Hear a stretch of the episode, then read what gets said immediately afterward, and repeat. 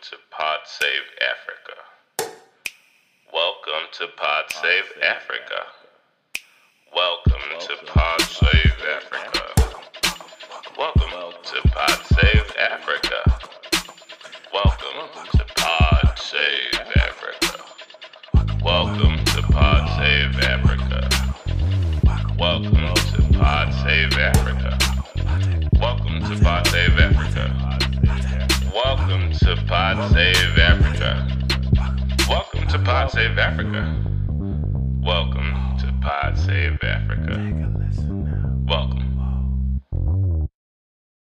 Hello, welcome back to Pod Save Africa. It's your host Akiande Adirele, and it's uh, it- it's been trying times, but it is good to be back with you all and to share the news of what's going on on the African continent today. Um, we're going to be digging into quite a few things, but prior to kicking it off, it's important that we uh, share solidarity with the people of Ukraine. It's a tough time. Um, you know, we tend to be fairly consistent in our stance on sharing, uh, you know, solidarity with people who are oppressed all over the world. Um, Ukraine being no exception to that rule at this point in time, but um, to the people in Ukraine, the people um, in Yemen, in, in other parts of the world that are suffering, um, we hope for a quick change to that situation. Um, and we hope for the we hope that those who oppress are disenabled from doing so. Um, I never like to be a love and light sending kind of person, um, but I do feel somewhat helpless as to some of the ongoings. Um, to that end, one of our first stories has to do with some injustice happening even within the injustice we see at a high level. Michael, would you like to dive into that? Yes, yes. So, one of the biggest headlines across the world in terms of out, um, ongoing situations is the situation in Ukraine, as I has spoken to a little bit. Um, Russia has been invading Ukraine and bombing, and it's, it's quite it's quite a crisis. Um, and so many people are affected. So many people, Ukrainians as well as other people who have come to now know know Ukraine as home. Um, one of such group of people are Africans, and there are many reasons why people migrate. Uh, one that I, I can think of off the top of my head why Africans have migrated is Ukraine. Is one um, Ukraine has really good like medical medical school medical schools, and so a lot of um, young Nigerians have migrated there before to pursue their medical um, dreams to become doctors and um, and other medical professionals. That's just one reason. It's not encompassing, of course, as to why Africans, um, such as Nigerians, have migrated to Ukraine. But now they found themselves in a sticky situation, as many have are fleeing Ukraine or have fled Ukraine. Some of which uh, are from Ukrainians themselves, as some of which are from other parts of the world, including from um, the African continent. Africans are being stranded. They're being they arrive at the Poland border, um, as many have, and they're either not being let through or they're facing other forms of biases and injustices against them. One can't help but point at this being as a result of anti-blackness that is rampant throughout the the world. Um, but it's quite disheartening to hear because they also deserve safety and they also deserve to be able to not be succumbed to the unjust situation in Ukraine.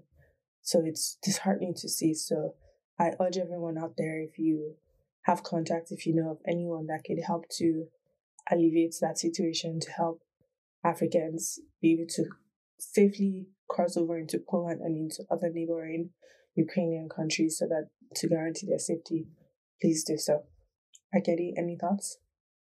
I'm 100% there with you. You know, just it's almost it's a little frustrating to be honest with you. Not that it's unexpected, but seeing um, I understand, you know, uh, um, you know, lots of different things involved in letting refugees through, but still, you know, seeing you know, watching videos of you know black people being hauled off trains and being stopped from crossing borders and things like that in the middle of a war. It's just like, come on, man, like really here to at this time. Right. Um, it it, it sucks to see. Um, doesn't feel good to see. No, it doesn't. I think another thing it points to is how easy it is to become a refugee.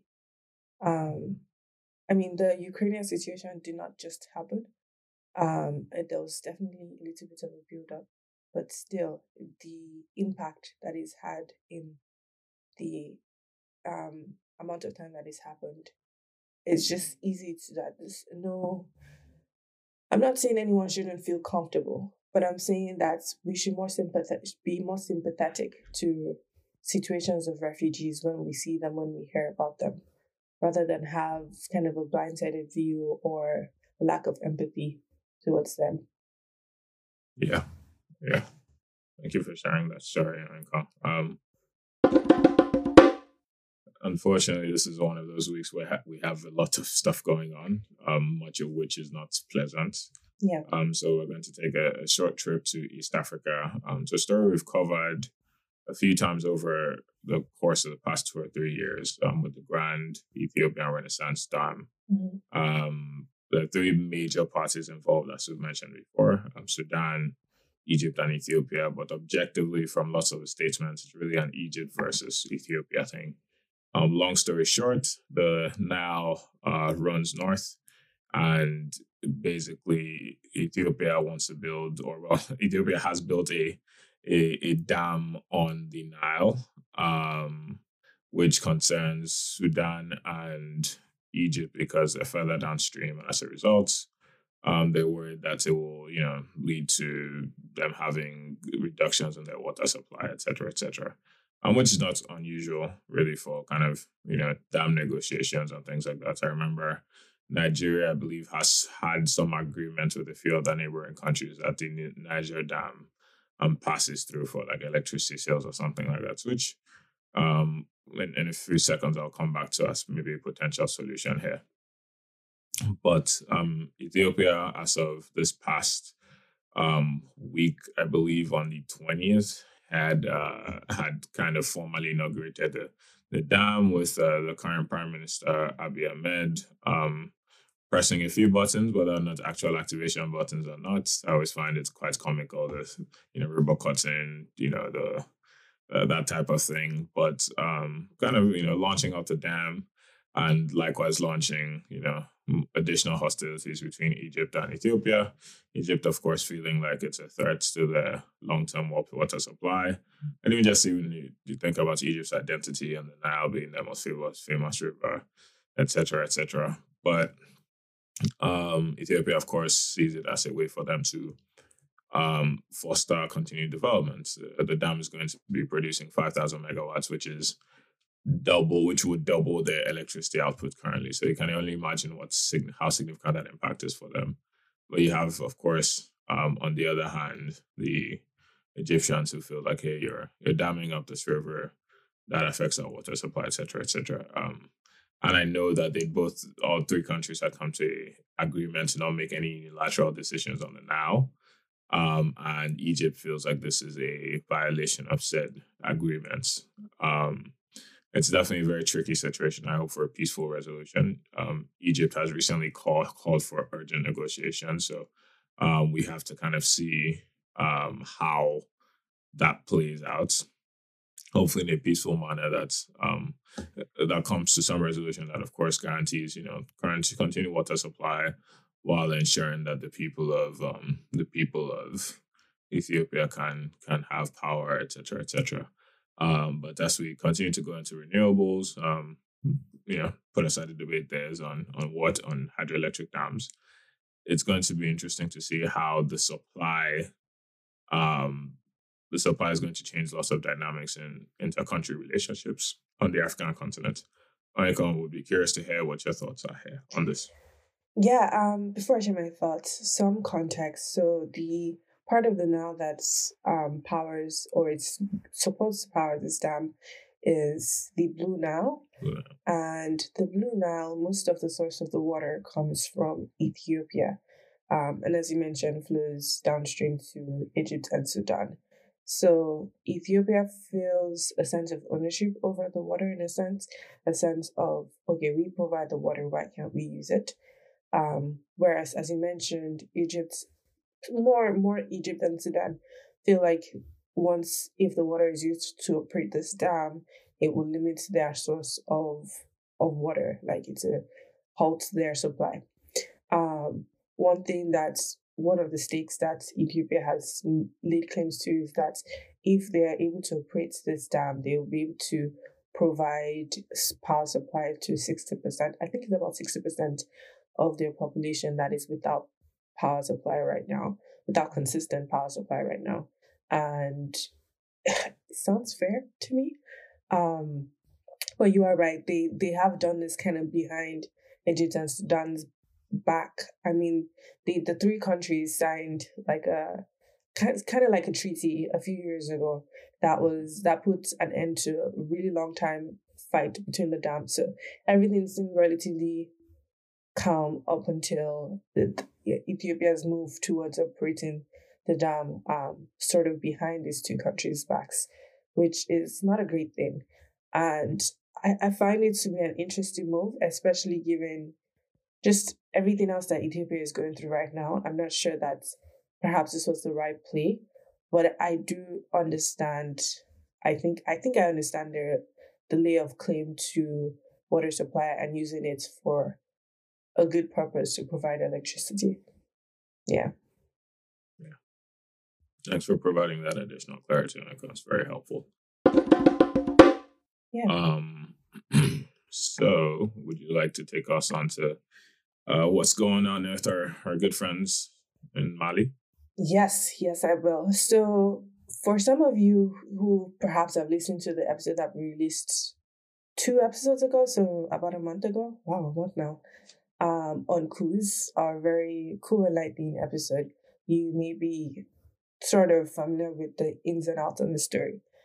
And what we're talking about is the Mali parliament approving a five year democratic transition plan. And this comes in light of coups that were held um, in Mali.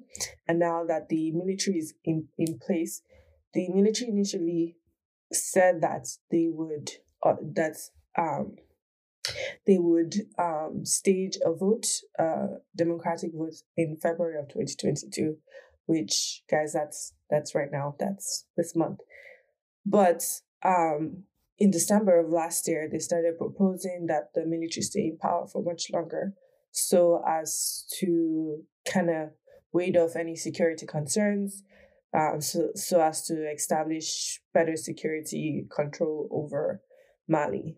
The ECOWAS, which is the Economic Community of West African States, d- don't like this. And um, last month, they imposed a trade embargo and closed um, their borders with Mali.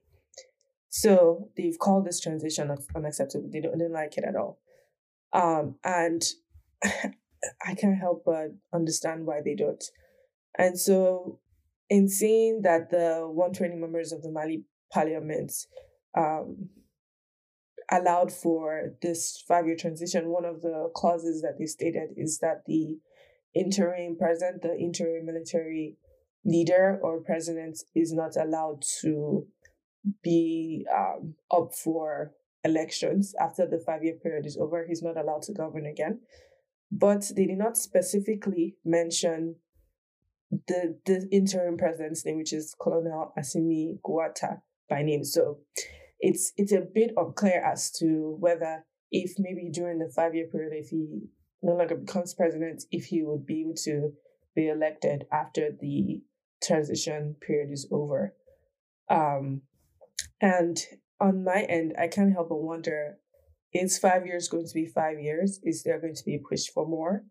Is this a good plan? Um, but yeah, Kenny, what are your thoughts? I think I have similar thoughts. Some of it is like, you know, five years. Okay. One, do we believe that that's true? What's the likelihood of it getting extended again? You know, what do we do if that happens? Um, what are what is the leverage the military rulers I would imagine likely have on on the people on the people who are part of that parliamentary organization at this point in time. But there are a few questions I have that I'm just like, you know, I'm, I'm like the feeling I guess is skepticism.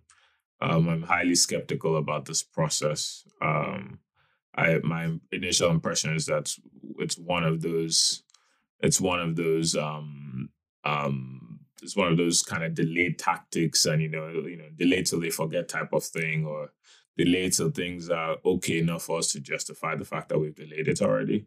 My concerns with to go completely honest with you, I think the ECOWAS should continue to put pressure on Mali to make a transition to a democratic government. Because you know, why does a military government need five years for a transition? I, I struggle to understand that.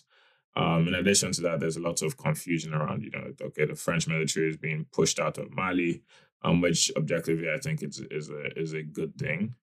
Um, but you know, my concern is that then you have an over leveraged uh, Malian military without a route to a transition for the civilian for this for a civilian government. But yeah, those are my those are my hot takes. Not not so hot, tepid takes, I would say. My tep my lukewarm takes um there for you, Oinka.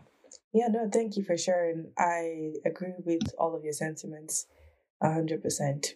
Um, would you like to take us on to our next story? Sure. So this one was kind of curious in the midst of a lot of you know attention around you know, you uh, world governing international bodies like the UN, NATO, etc., etc. Um, Algeria, Ethiopia, Nigeria, and South Africa have decided to do the to create a, a G four nations. Um, if everybody's familiar with G seven, G eight, G twenty, um, largely just means group of four, um, or group of eight, or group of seven. Um, generally, it's used as a tool to bring countries together, um, largely through what most people would argue are symbolic meetings and certain manifestos for the, what they want the future of one certain context to look like. In this case, these four countries are coming together to, at least the promises that they're coming together to chart a future for what's chart a perspective on what the future of the African continent would look like. Um, and to be completely honest with you, um, there are lots of questions that came out to mind, like, wait, how do these four countries come together? The initial impression is that they're just four countries that don't currently have beef with each other, um, which is why, you know, as we mentioned earlier, Ethiopia is on the list, Egypt is not. Things like that are, are part of the dynamics there. Um, and then two, you know, for me, I think, you know, what's the point? Um, I, I, worry about you know committees for everything, um, commitment for nothing. That is true. I'm, yeah. I'm gonna keep that. I'm gonna keep that. That, that was good. That was hot. I'm shooting. Um, but yes, that's kind of my concern that this is just another thing that our presidents get to travel to for a meeting without actually affecting anything. But um, those are my initial thoughts. I would love to hear what you think about the new G4. The name is hot though. G4, better yeah. best G anything I've heard. G4 is is good. Um, it sounds like Power Rangers. Um, Facts. I I kind of agree with you. On the surface level, it appears to be a solid decision that oh we have things we have to deal with. Why don't we join forces and try and target these issues and solve them together? On a broader context, though, like you mentioned, there are lots and lots of organizations and groups within the African continent that appear to be largely, lack of better words, useless. And so outside of the fancy name, this feels like it could easily fall into that trap and become another organization that does um such. Outside of that, the commitment of just being part of a committee is not is not to be taken lightly. Like there's there's effort that needs to be put into that. And I don't think all of, maybe all of these countries are in positions to be putting in that effort right now, um, given everything that they're dealing with. Um, I mean, it's not clear what this G4 nations, what what the group actually stands for, and what they actually aim to accomplish. And I think maybe as that becomes clear, maybe we can make more judgments and make more comments about it.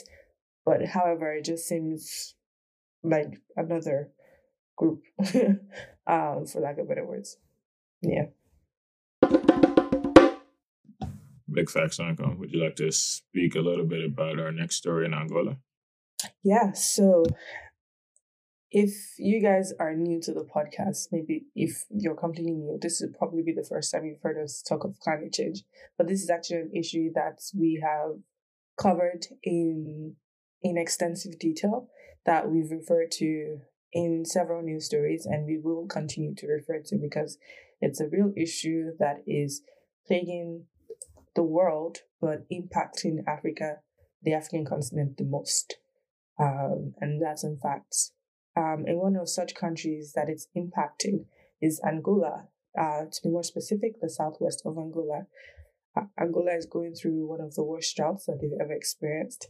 And on top of that, they've had locust invasions. Again, locust invasions is something we've covered um, before in the past. So please check out our prior episodes that that go through what's why they're locusts and what it means for the locust invasions to be happening. And as such, because of, you know, they're not getting any water, they're having droughts, they're not having harvests, and then locusts are eating those harvests on top of it. So you imagine the results of that being a lot of people are hungry, um, a lot of people are seeking out better climates um, and seeking out better um, to to fare better in general. And as such, people are flocking, they're migrating to the neighboring country of Namibia. Such such um, migration is not light. It's not like they walk two yards and they get to Namibia. It's they're walking day and night, traveling many kilometers, um, on top of being hungry and not being able to access food to this neighboring country where they will again be treated as refugees and maybe not treated as well as they would as if they were citizens in their own country.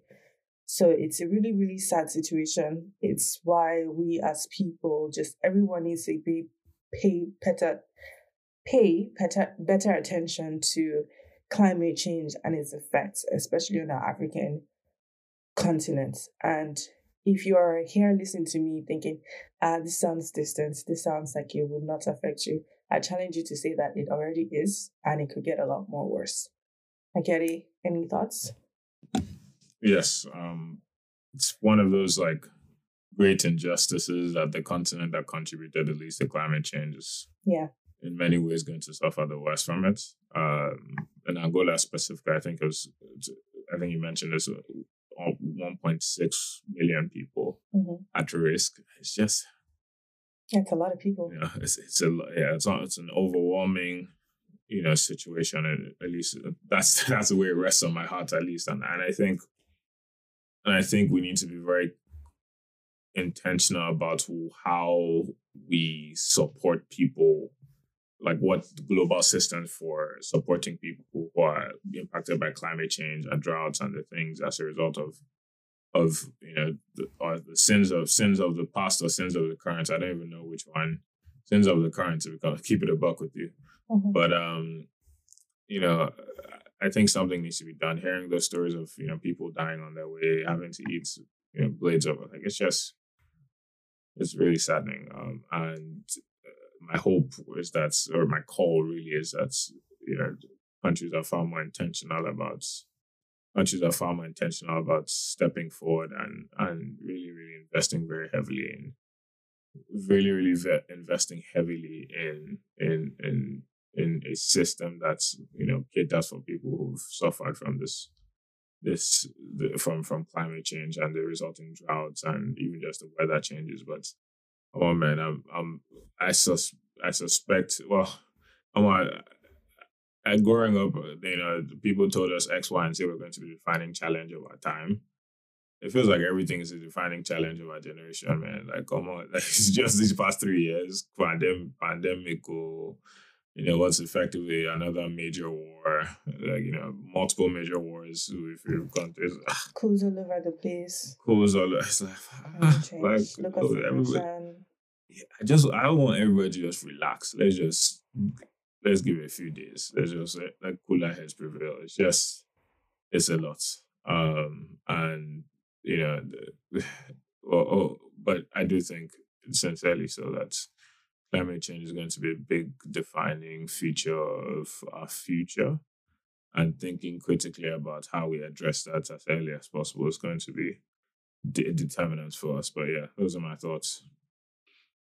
Yeah, um, I completely share this those thoughts. Um, want to take us into our final story for this news update.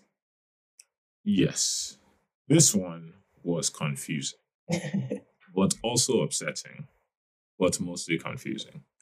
Um, I don't, I don't know who thought like, eh, you know, this is one of those things that they could have also quietly done, right? It's like, and of course, for listeners who don't have zero context and are hearing me berate an imaginary individual, is the story here is that Nelson Mandela's home has been open to the public as a museum, nope.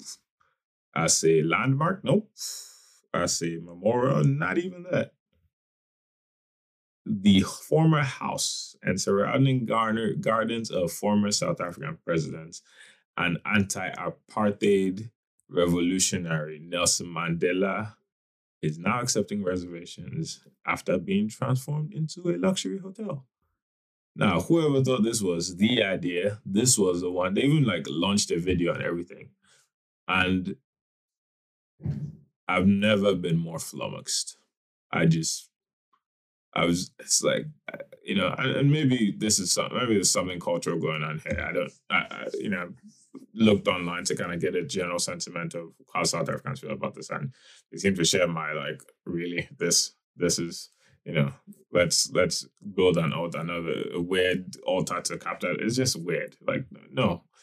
Um, if you're interested, however, um, the now what is called Sanctuary Mandela offers, uh, you know, lodging and a restaurant um, with a Mandela inspired menu, which is I'm just looking forward to seeing what exactly that is.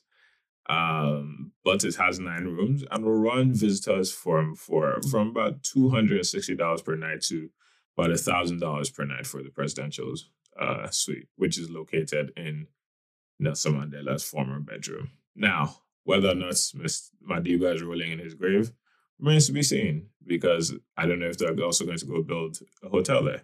But this just feels weird to me. And you know, I understand that this was a magnificent home where he hosted lots of, you know, incredible, incredible celebrities and individuals and world leaders, but it just feels like the wrong way to memor, you know, memorialize, you know, his home. Um, this I clearly have strong feelings about this, but I would love to know your thoughts. Um, just for some context, so this was Nelson Mandela's first home post imprisonment. Um, and so I feel like it holds really great significance. And the home can only, as a hotel, it can only host up to 18 guests at a time. Now the the room rates are quite high, but I'm not sure how they plan to sustain this hotel just on 16 or is it 18 guests? Um, less than 20 guests.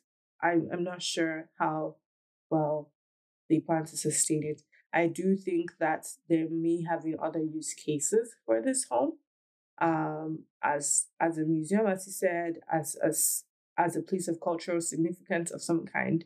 I'm not saying that it's still not, but the availability of this this space, this his first home to everybody, is feels like it would be more available to the rich and famous, and that does not feel to align with what Nelson Mandela would have wanted.